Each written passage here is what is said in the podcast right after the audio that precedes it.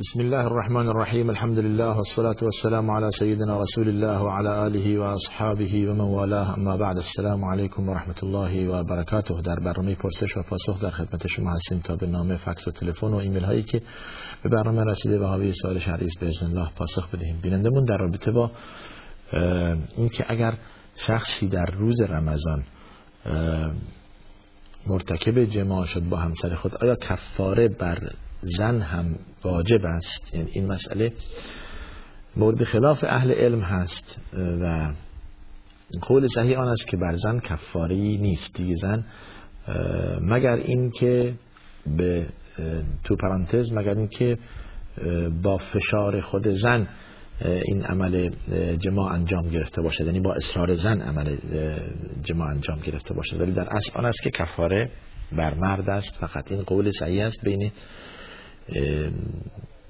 اختلافاتی که در رابطه اومده بین این که زن اگر خودش تسلیم باشد یا خودش راضی نباشد به این مسئله و احترام رمضان کند و بداند این عمل انجام ندهد یا اینکه خود باعث این عمل بشود. این این دو تاست باعث از زن پرسید در خود می‌داند که اگر که خود مستقیما نقشی برای تشویق شوهر نداشته برای مسئله جماع در روز رمضان کفاره بر زن نیست. بله. بعد گفتید کفاره مرد اگر به روز عید بخورد چی؟ مثلا شما کفاره ندهید تا تا تا روز ذی‌حجه به عنوان مثال. چون که کفاره کسی که باز همسر خود جماع کرد دو ماه روزه پی در پی هست. اگر به ایام عید یا ایام نهی بخورد باز همین مسئله مورد بحث اهل علم است که ائمه احناف میفرمایند اگر بنا باشد که شما برای این برنامه ریزی کنید نباید که شروع کفارتون روزی باشد که یا ایامی باشد که شما می‌دونید بعد از ده روز بعد از 20 روز عید قربانه به عنوان مثال. روز عید نهی که انسان روزه باشد. توجه کردید؟ پس باش از نوع تکرار کنید.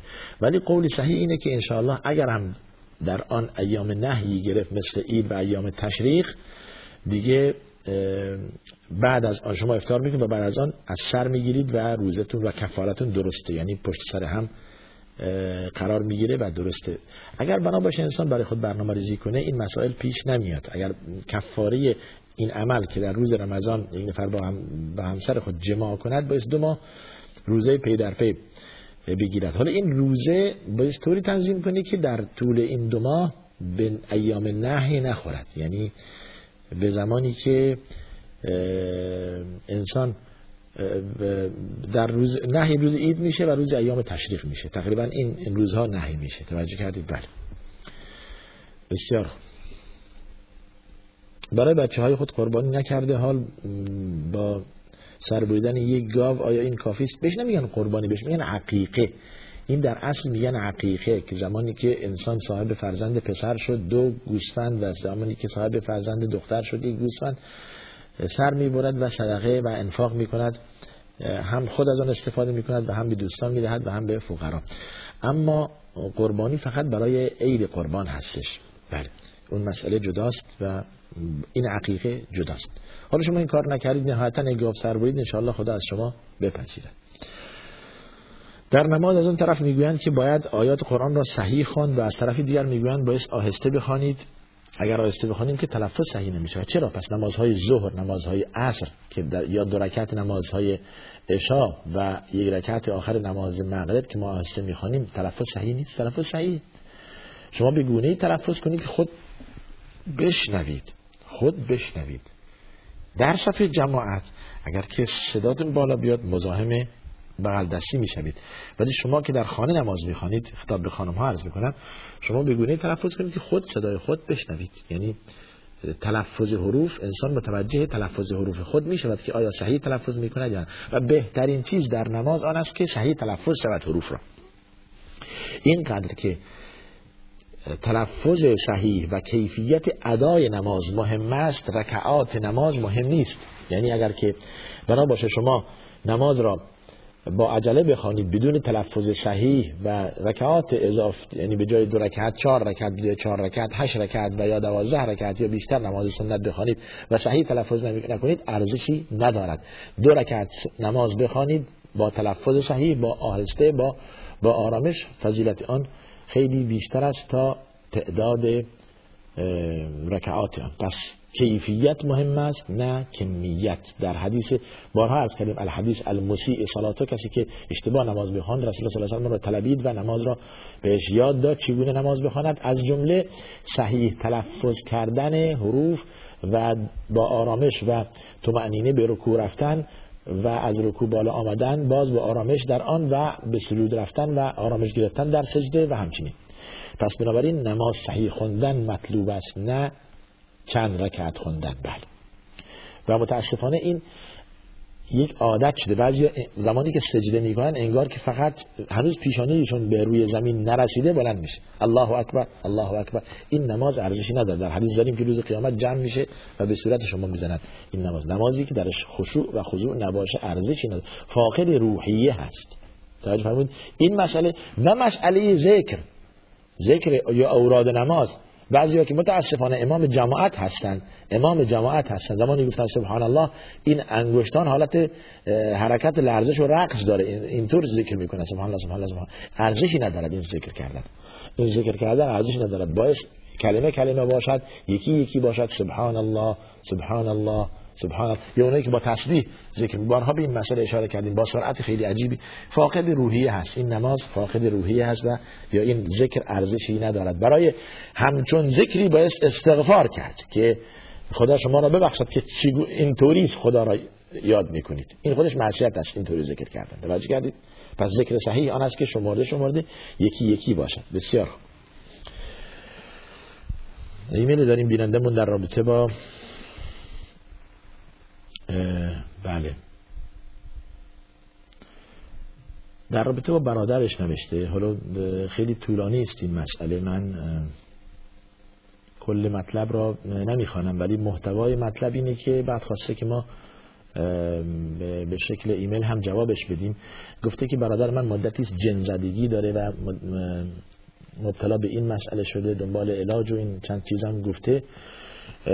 ببین قول صحیح در رابطه با مسئله جن زدگی اینه که واقعیت داره. اول این واقعیت داره و جن می‌تواند که اذیت انسان بکند و به آن مثل یک سلول در بدن انسان قرار بگیرد. ولی راه علاج آن چیست؟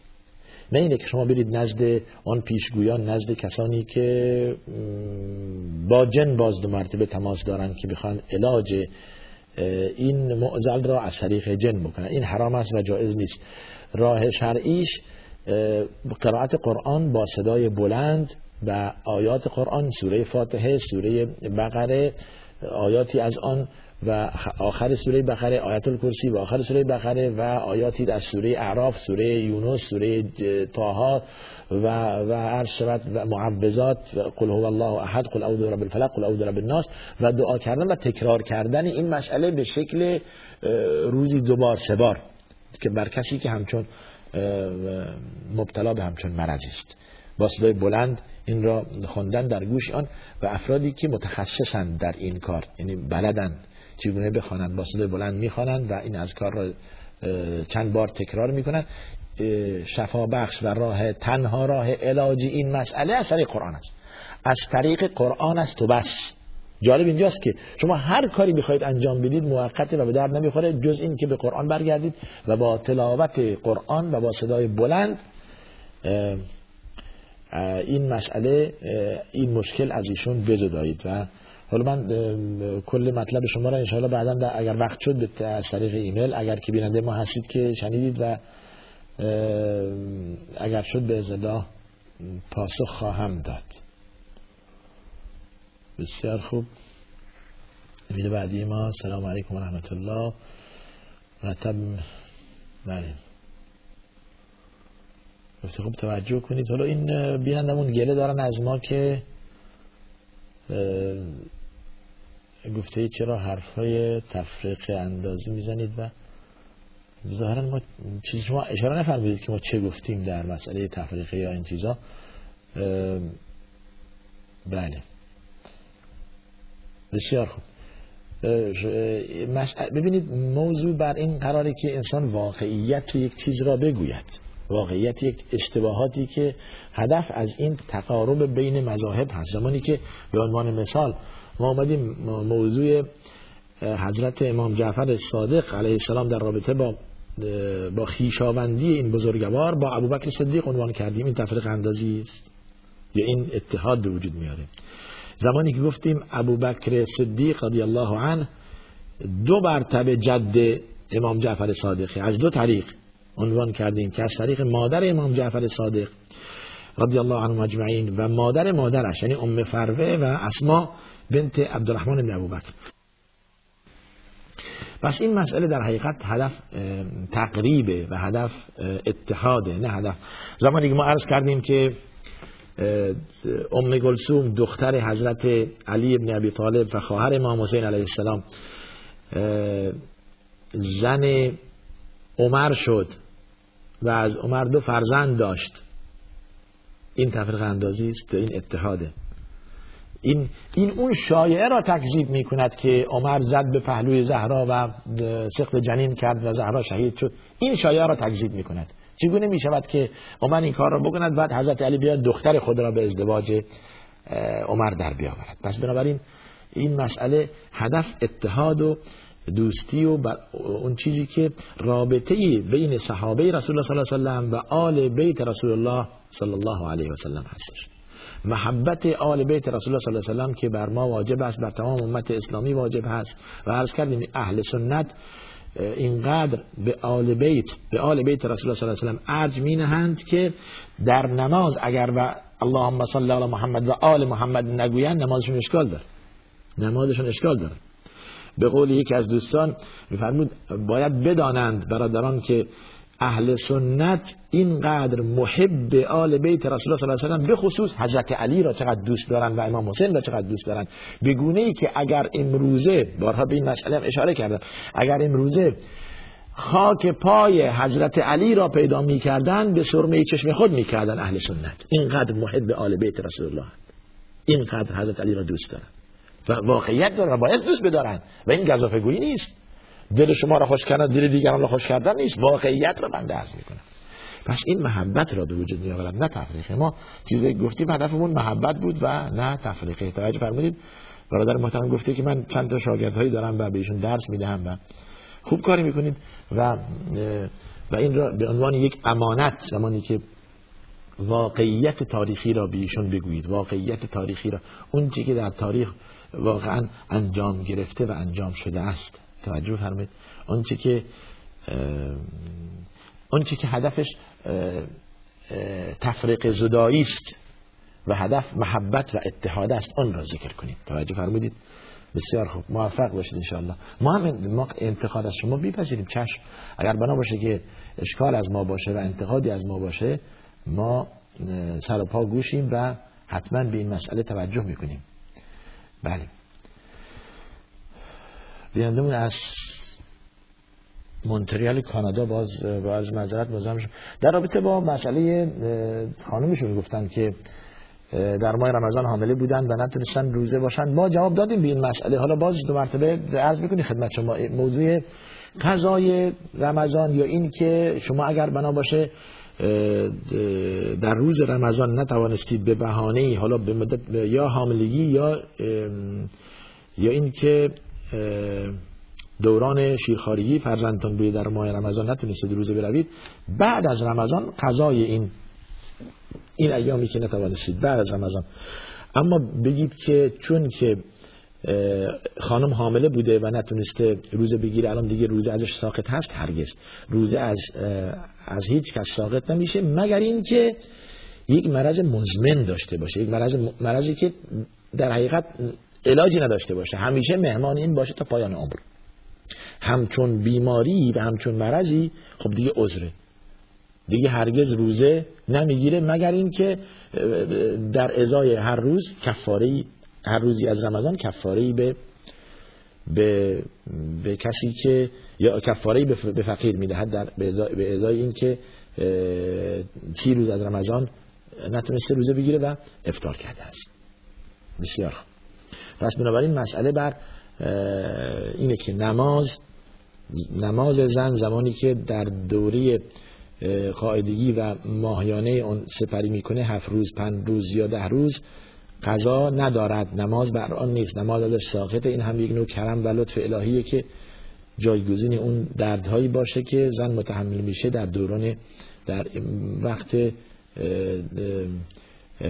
دور عادت ماهیانه.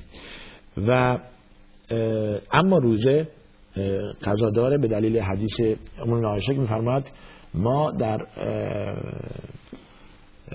زمانی که در زمان عادت ماهیانه به به قضای نماز دستور داده نمی شدیم ولی به قضای روزه وادار می شدیم ما را وادار می کردن که روزه را قضا کنید. و این یعنی دستور رسول الله صلی الله علیه و چنین بود. بله.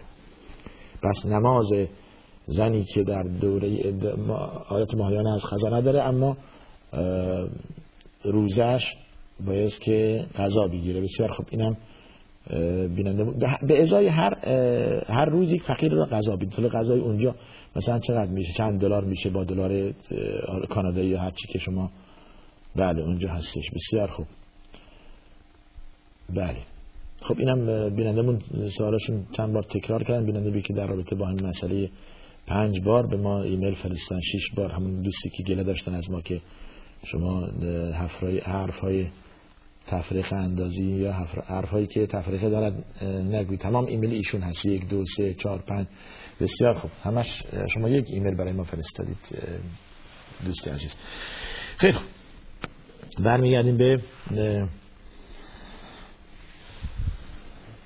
بسیار خوب. برای مرده گفته اید که برای مرده هر کاری بکنید خوبه. یعنی هر دعایی بکنید به خصوص دعا. دو حالت داره. اگر شخص متوفا والدین شما باشد که به اتفاق اهل بلا خلاف شما هر کاری بکنید به ایشان می‌رسد. یعنی نماز بخوانید ببخشید دعا بکنید یا انفاق صدقات و خیرات برای والدین پدر و مادر یا قرآن بخوانید. این به والدین شما می‌رسد. بدون هیچ خلافی انشاءالله. و این مسئله را به اتفاق عرض می‌کنم اما موضوع خلاف اهل علم که اجر و ثواب قرآن خواندن یا صدقه دادن به متوفای غیر از والدین می‌رسد این مورد بحث است بین اهل علم. خلاف است که آیا اگر کسی قرآن بخواند به قصد این که ثوابش به فلان میت برسد که دوستش بود یا اینکه انفاق و صدقات بدهد به قصد این که ثوابش به فلان میت برسد. حالا یکی از بستگان غیر از والدینش باشد. در این مسئله خلاف هست بین این عمل بین رسیدن این اجر یا نرسیدن آن. ولی روی هم رفته. مسئله دعا دعا به اتفاق دارم میگم دعا به اتفاق. از هر شخص مؤمنی برای شخص مؤمن دیگر قبول میشه و مستجاب میشه انشاءالله و بهش می‌رسه و بهش می‌رسه. و برای برادر مؤمنی که از دست داده هرگاه که نام او را ذکر کردید هرگاه که یادتون اومد اسمش و خودش براش دعای مغفرت کنید. ببینید مهمترین چیزی که انسانی میت انسانی که مرده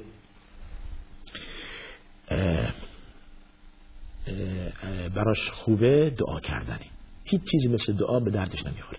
فقط براش دعا کنید. هر زمان یادتون اومد دوستش خدایا او را بیامرز خدایا او را ببخش. اللهم اغفر له اللهم ارحمه حتی در نماز حتی در سجده. توجه کنید؟ حتی در سجده.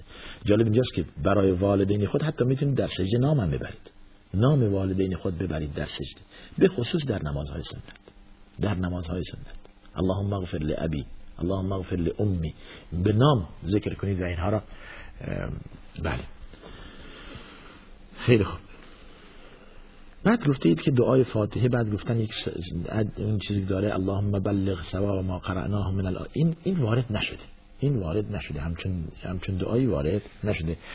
یا بعد از سه روز قربانی می‌دهند و حیوان ذبح اینها وارد نشده چیزی که شما گفتید و این تعزیه عزاداری سه روز است. عرض کردیم در جلسات گذشته سه روز عزاداری نه هفته هست و نه چهل چهلم هست و نه سال هست. این بدعی که مردم در دین وارد کردن متاسفانه. نوآوری در دین در حدیث آمده کسی که چیز جدیدی به دین اضاف کرد که در دین نباشد به خودش برمیگردد. من احدث فی امر هذا ما لیس منه فهو رد مردوده. و رسول الله صلی الله علیه و از این که ما بدعت و نوآوری در دین بیاوریم به ما اختار داده و هشدار داده. تعذیه سه روز هست اون هم بگونه ای که درش جزع و فزع نباشد. بگونه ای که شکایت خدا نزد بنده خدا نباشد. بگونه ای که درش اعتراض و سیاه پوشی نباشد. این را میگم سیاه پوشیدن یکی از یکی از زواهر زواهر اعتراض است. اعتراض به قضا و قدر الهی است. توجه فرمودید. به سر و صورت زدن یکی از اعتراض به, به قضا و قدر. شما فرزندتون رو از دست دادید. لیس منا من ضرب الخدود و شق الجیوب و دعا به الجاهلیه. توجه کردید؟ از ما نیست پیامبر میفرماید. کسی که به سر و صورت خود می‌زند زمانی که مصیبتی بهش برسد گریبان میدرد. توجه کردید؟ و دعای جاهلی می‌کند. دعایی که درش اعتراض هست دعایی که درش چرا اینطور شد؟ خدایا عزیزم از دستم خدایا پدرم اینطور بود برادرم اینطور بود فرزندم اینطور بود چرا از من گرفتی و چرا؟ این اعتراض روی قضا و قدر الهی است و جایز نیست. و تعذیه فقط سه روزه است عرض کردم. بیشتر از آن جایز نیست. حتی نشستن برای جلسه ازا هم جایز نیست. بسیار. اینا چند بار تکرار کردیم و گفتیم بعضی سوال عرض کردم که از بس تکراریه برای بینندگان همیشگی ما چندشاوره. دیگه خیلی براشون تکرار شده ولی ما هم مجبوریم بگیم بالاخره. بله. بسیار خب گفتید که در روز نهم زیهجه ما در در در خلیج بودیم و بله گفت در. در نهم زیهجه روز هشتم زیهجه ایران است ما اگر روز رفته باشیم که میشه روز و اگر روز نهم ایران روزه برویم که روز عید هست مسئله این این ان این خلاف حل بشود و صحیح آن است که همون روزی که مردم در صحرای عرفات میستند روز نهم زیهجه است. توجه کردید؟ همون روزی که مردم در صحرای عرفات میستند آخه تمام حجاج کشورهای دنیا در روز نهم زیهجه در روز روی صحرای در, در صحرای عرفات حضور به هم می‌رسند و آن روز و آن روز روز روزی است که روز عرفه نامند و زیهجه و نه زیهجه و و اجر و ثواب روزه برای کسانی که اونجا نیست. چقدر مضاعفه که خدا میفرماد رسول الله میفرماد گناه یک سال گذشته را خداوند می آمرزد به خاطر روزه روز نهم. حالا شما گفتید که ما این روز نهم در در ایران روزه بوده ایم و گفتند که روز روز روز نهمی که مردم در صحرای عرفات هستند باعث روزه می‌رفتید. توجه کردید؟ بله. و هر سال این کار کنید. و نگاه کنید که چه روزی مردم در صحرای عرفات میستن آن روز روز نهم حساب کنید. بله. گفتید کمی برنامه رو به تاخیر بیاندازید چون که تا ما برسیم نصفی از برنامه رفته به خصوص کسانی که به مسجد میرن در در زمستان متاسفانه اینطور هست. در زمستان چون که برنامه زودتر پخش میشه قسمتی از برنامه ها زمانی که شما دیگه از نماز از مسجد برگشتید نصف برنامه تقریبا دیگه گذشته. خب اینطور ایجاب می‌کنه. دیگه وقت تنگ است و وقت نماز صبح زمستان دیگه ساعت 6 6 و 10 دقیقه اقامه نماز گفته میشه که تا شما بیایید و برنامه ازش نصف برنامه گذشته. در تابستان همچون چیزی نیست. در زمستان در دو ماه دو سه ماه زمستان متاسفانه این بر... اینطوری هستش که نصف برنامه ها شما نمی‌بینید یا یک سوم برنامه هست شما فوت میشه. فعلا که همین وقت را به ما دادن. بله. گفتید آیا مادر می‌تواند پیش نماز بچه های خود بشود برای تعلیم و یاد گرفتن؟ چرا نه؟ چرا نه؟ بسیار جالبه به خصوص گفتید که دختر بزرگم الان یاد گرفته هشت سالشه و قشنگ تشهد می‌خونه و بلد هستش و این کار رو بکنید. به قصد تعلیم به قصد تعلیم جایز است که شما پیش نماز بشوید ای مادر و فرزندان خود به خصوص دختر بچه خود پشت سر خود قرار بدهید و یا بغل خود قرار بدهید. دختر بچه خود بغل خود قرار بدهید تا اینکه تلفظ کند حروف سوره فاتحه و سوره های دیگه و رکوع و سجود و این یک آموزش نماز عملی است. آموزش نماز عملی است بسیار کار جالب و پسندیده است. شنیدم که در حال جنابت باید غسل کرد دیگر موهای اضافی را از بدن جدا کرد یا گوشوار را از گوش در آورد خانم پرسیدند بله بهتر این است. بهتر این است. شما اگر که جنوب باشید یا می‌خواهید که غسل عادت ماهیانه انجام بدهید اولا غسل رو انجام بدهید بعد این غسل کنید و بعدا اگر بخواهید موی حتی نسبت به آقایان موهای سوبیل موهای بدن خود یا موهای اضافی خود می‌خواهند از بین ببرند اول غسل کنند بعدا اصلاح کنند یا موهای بدن خود از بین ببرند یا کوتاه کنند موهای سوبیل یا سر خود. بعد یا ناخن حتی یا حتی ناخن حتی ناخن. برای اینکه بهتر است که شما این قسمتی که ناخن انسان از جزء انسان موی انسان از جزء انسان. زمانی که شما موی خود یا ناخن خود را کوتاه می‌کنید در حال تهارت باشید. یعنی شما غسل جنابت نباشد. پس اول غسل کنید بعدا عمل کوتاه و تراشیدن موی ناخن. بله. ولی این چیز درستیه و درست شنید شما نسبت به خانم هم اگر که بنا باشه اون گوشواره که در گوش شماست آب مانع رسیدن آب باشد به به قسمتی از گوش شما بله گوشوار را از گوش درآورید. اگر بنا باشه که یا انگشتر مانع رسیدن آب زیر این انگشتر باشد. بله توجه کردید. اگر ما می‌تونید حرکت بدید و آب بگیری یا ساعتی که در دستتونه یا اینکه می‌تونه زیرش آب بگیره دیگه موردی نداره که شما بیرون بیاورید. بر پس هدف رسیدن آب به تمام بدن است. درباره منکر نکیر پرسیدید که در انسان سوال می‌کنه از روح انسان و جسم انسان خبردار می‌شود. ببینید در حدیث اینطور آمده است که زمانی که رسول الله صلی الله علیه که زمانی که روح انسان قبض می شود برای شخص مؤمن مثال می‌زند. شخص مؤمن اینطوری روحش قبض می شود که مثل مویی که از از کشک یا کره شما می‌کشید. یعنی اینقدر راحت قبض رو می شود و این روح به آسمان می رود و ندا زده می شود روحی کیست؟ به اسمی که در دنیا صدا زده می شد میگن روح فلان فلان هستش و بهش می‌گویند که بشارت بهشت بهش می‌دهند و برمیگرده این روح به این جسد و منکر نکیر شروع می‌کند برای سوال و جواب که پروردگارت کیست و پیامبرت کیست و دینت چیست؟ یکی یکی جواب میده پروردگار من الله جل جلاله و کسی که برای رسالت فرستاده شده در بین ما محمد صلی الله علیه وسلم و دین من هم دین اسلامی یکی یکی جواب میده و تمام میشه و از اون زمان احساس می‌کنه احساس خوشی و احساس لذت باقی از باغهای بهشت براش باز میشه و روح آن در نعمت است تا روزی که قیامت برپا شود. همچون که گذشتگان ما اجداد ما و پدران ما کسانی که رفتند و ما هم خواهیم رفت و به این مرحله خواهیم رسید که آن را حیات برزخ مینامند. حیات برزخ زندگی است بین یا, یا یک نوع یک بره زمانی است بین دنیا و آخرت که روح انسان یا در نعمت است روح انسان مؤمن و روح انسان منافق و کافر هم در عذاب. و برعکسش میفرماید روح انسان منافق یا کافر زمانی که قبض رو میشه مثل یک تیر سهمی است و کمانی است که در بدنش فرو رفته می‌خواهند بیرون بکشند در فرو رفتن با درد و بیرون کشیدن هم با درد. اینطوری احساس می‌کنند زمانی قبض روح میشه انسان کافر و منافق و زمانی که روحش به بالا می‌رود از اونجا ندا زده می‌شود که روح فلان ابن فلان است به بدترین اسمی که در دنیا صدا زده می‌شد و از اونجا بهش بشارت جهنم می‌دهند که نام شما در قعر جهنم نوشته شده و برمیگردد این روح به این جسد و منکر سوال می‌کند ازش. پروردگارت کیست؟ می‌گوید نمی‌دانم. دینت چیست؟ می‌گوید نمی‌دانم. و پیامبرت کیست؟ نمی‌دانم. یکی یکی.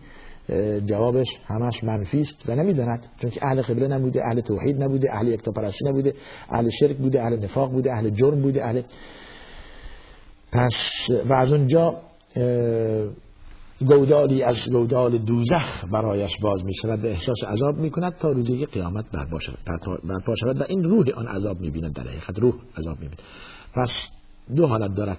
امام احمد بن حنبل میفرماید قبر اولین جا اولین منزله از منازل آخرت است. اگر در قبر شما احساس خوشی کردید بدانید که در آخرت لذا در در حدیث اومده اون که مؤمن هستش و زمانی که دید این این مسئله که نعمت هست و بهشت هست خوشی هستش دعا می‌کند رب اقم الساعه خدایا قیامت را بر پادار زودتر تا به بهشت برسد. و اون که منافق و کافر است میگه رب بلا قم الساعه خدایا قیامتی برپا نکن که دیگه وضع وخیمتره وضع دیگه میشه بدتر. پس بنابراین این مسئله بستگی داره اولا به ایمان به ایمان. یعنی دل شیخل از نور توحید باشد انسان از دنیا برود. دو عمل صالح. عمل شایسته.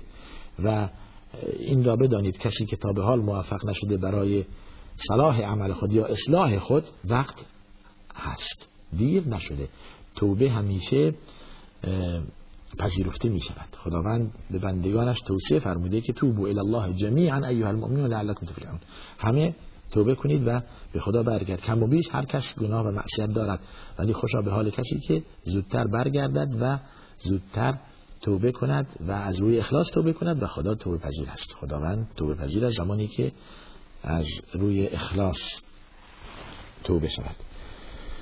اگر زنی به شوهر خود فوش دهد به فرزندان خود لعنت کند. همین بدبختی بعضی از زنان است که رسول الله صلی الله علیه و دربارهش میفرماید که شما به بیشترین ساکنین جهنم شما هستید خطاب به زنان.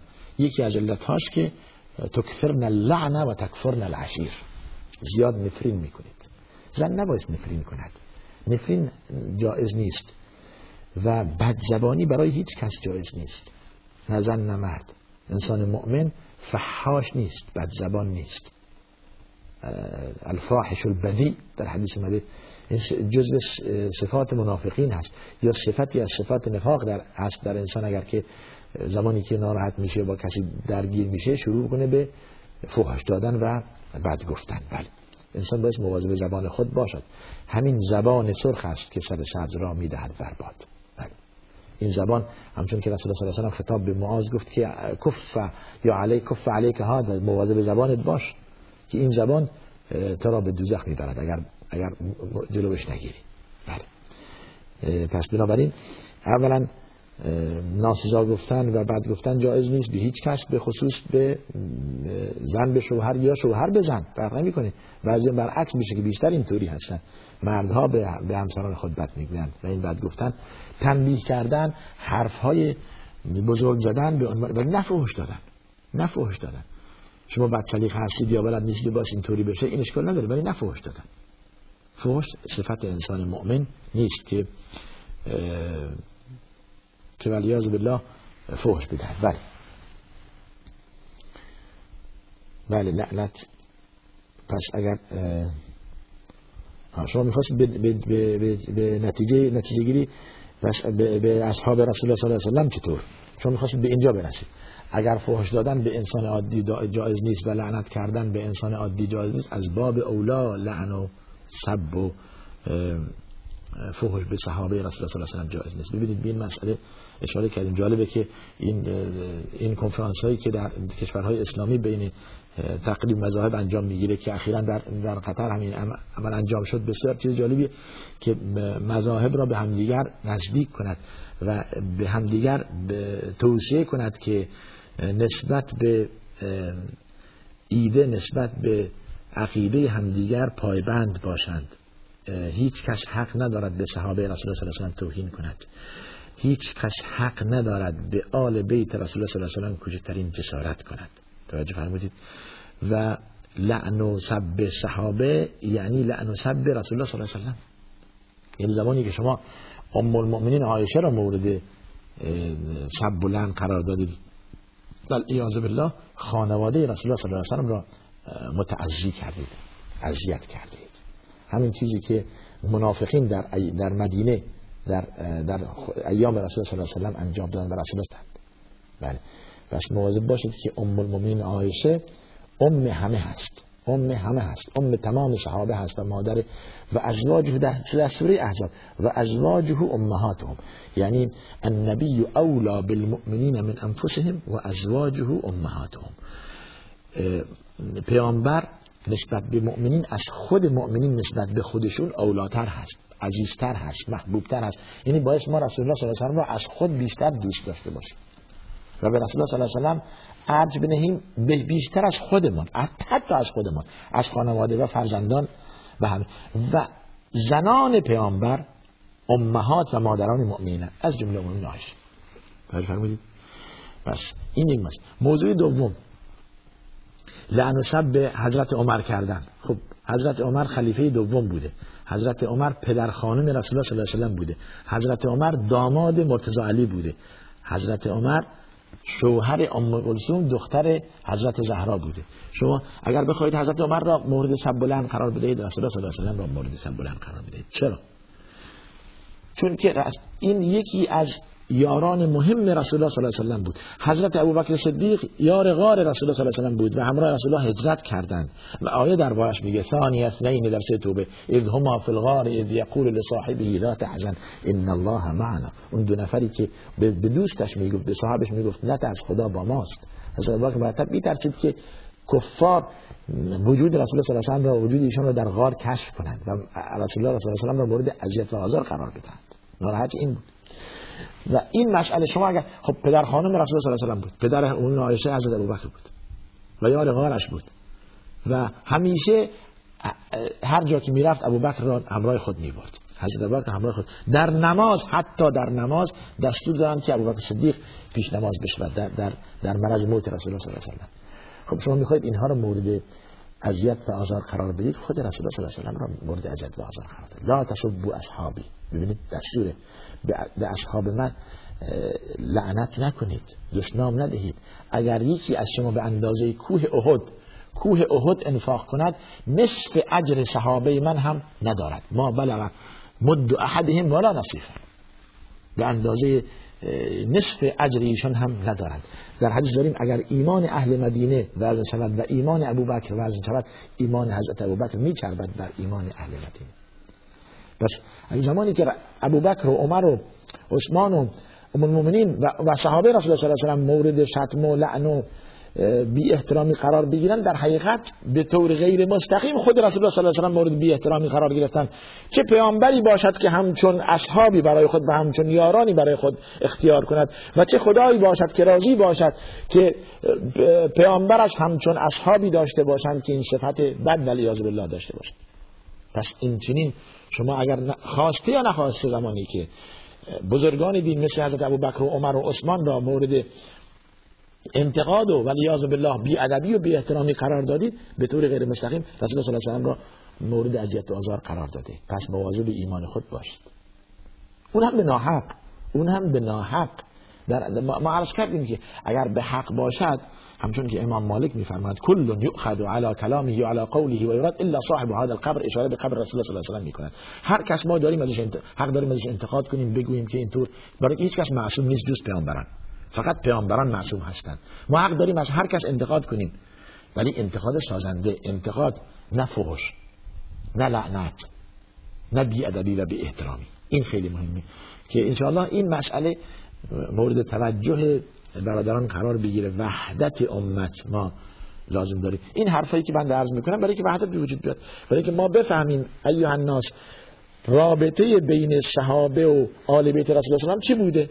اینطور. یعنی حالا ما میایم کاسه از آش داغتر. بیایم بگیم که نخیر ما بیشتر می‌دونیم از شما. شما با هم خوب بودید ولی ما اینطور نمان می‌کنیم شما با هم بد بودید. شما واقعیت تاریخ را بگویید نه واقعیت را برعکس جلوه بدهید. خب به مردم بفهمانید که بابا اینقدر اینا با هم خوب بودن که حضرت علی نام فرزندان خود عمر و ابوبکر و عثمان میگذاشت. اتفاقا حضرت ابو ابوبکر ابن علی و, و, و, عمر ابن علی و, و عثمان ابن علی با برادر خود امام حسین در کربلا جنگیدند. هفتاد دو تنی که در کربلا شهید شدن یکیش عثمان ابن علی بود و یکیش ابوبکر ابن علی بود. چرا نامی ازشون نیست؟ این همراه برادر بر همراه برادر خود شهید شدن. همراه امام حسین برادر ایشون بود. شهید شدن همراه اینا. جز هفتاد تن بودن که شهید شدن در کربلا. پس اگر که بنا بود بغض یا کینه بین حضرت علی و خلفای راشدین باشد که چرا؟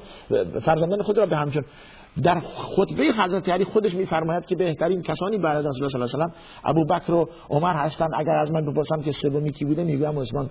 پس بنابراین چرا دختر خود ام کلثوم خواهر امام حسین را به حضرت عمر در اگر رابطه اینها بد بود و حضرت عمر اگر انسان بدی و ظالمی بود پس چرا دختر خود را به ازدواج این بزرگوار در بیاورد؟ این مسئله این واقعیت تاریخی و در جلسه گذشته ما حتی مراجع مذاهب اسلامی را ذکر کردیم و کتب را ذکر کردیم و گفته ایم که در, در, در, در کتاب ها در تاریخ مراجعه کنید و این مسئله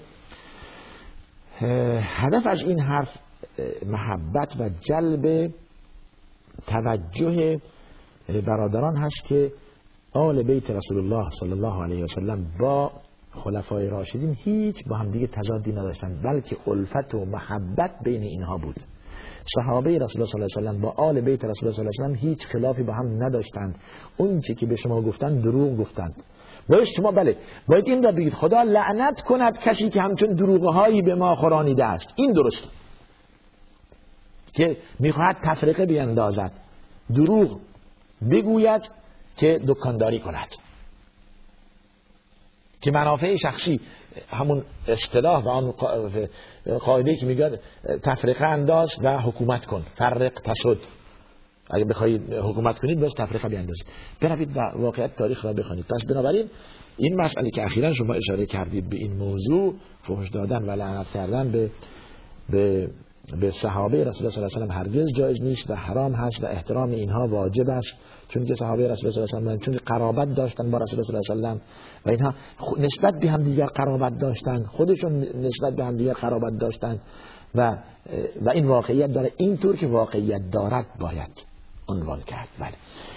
خیلی خب خدا به همه توفیق بده انشالله که اهل دین و اهل ایمان باشیم. ما به این مسئله در جلسات گذشته هم اشاره کردیم و هدف خدا می‌داند که هدف محبت و الفت و برادری و وحدت و تقریب بین افکار و مذاهب هستش نه تبعید نه جدا کردن و نه تفریق انداختن. همچون که یکی از دوستانمون به ما تذکر دادن.